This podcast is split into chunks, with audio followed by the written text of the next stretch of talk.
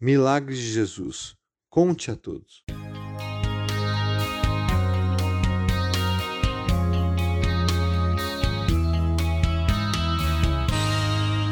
O homem de quem haviam saído os demônios suplicava-lhe que o deixasse ir com ele.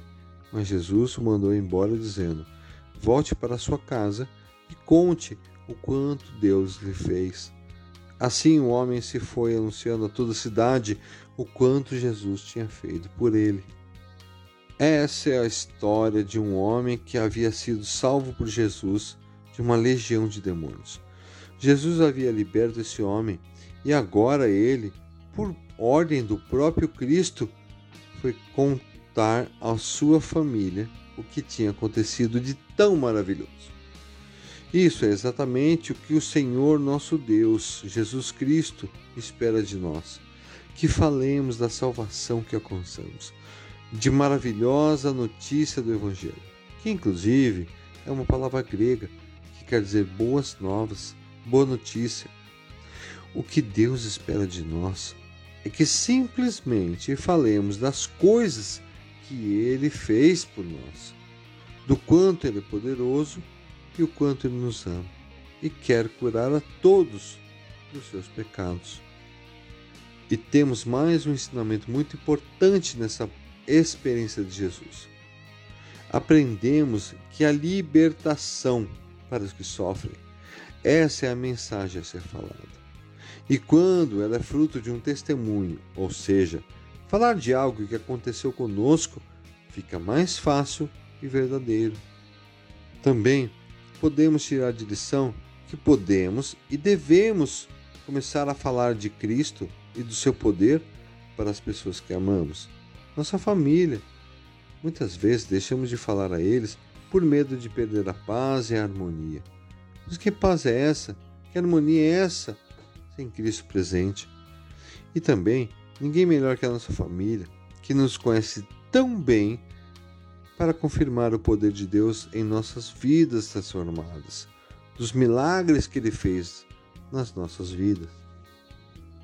Seja Ele o motivo do seu louvor, pois Ele é o seu Deus, que por vocês fez aquelas grandes e temíveis maravilhas, que vocês viram com os próprios olhos. Deuteronômio 10, 21. Depois que esse homem teve a sua vida transformada, vejam o que ele disse para Jesus. O homem de quem havia saído dos demônios suplicava-lhe que o deixasse ir com ele. Lucas 8, 38. O homem queria muito ficar assolado, ao lado do seu Salvador, na segurança da igreja, ouvindo o seu pastor, sendo alimentado de bênção para o resto da sua vida. Quem não gostaria disso? Mas vamos olhar para esse homem como um exemplo para nós.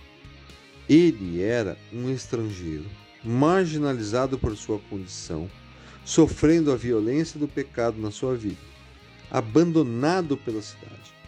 Então Jesus restaura a sua vida e, quando ele quer seguir a Jesus, é enviado como missionário para sua própria cidade. Jesus não estava preocupado em dar um cargo ou um título para ele.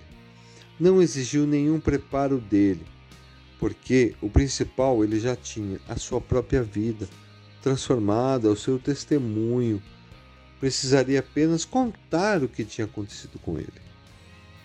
Convido você, hoje mesmo, a contar para alguém o que Cristo fez na sua vida, quanto ele transformou a sua vida e te ajudou a viver diante das inevitáveis lutas diárias, de forma simples, sendo você mesmo. E então, Pergunte se essa pessoa não deseja o mesmo.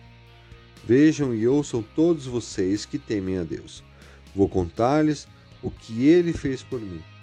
A ele clamei com lábios, com a língua o exaltei. Se eu acalentasse o pecado do seu coração, o Senhor não me ouviria. Mas Deus me ouviu, deu atenção à oração que eu lhe dirigi.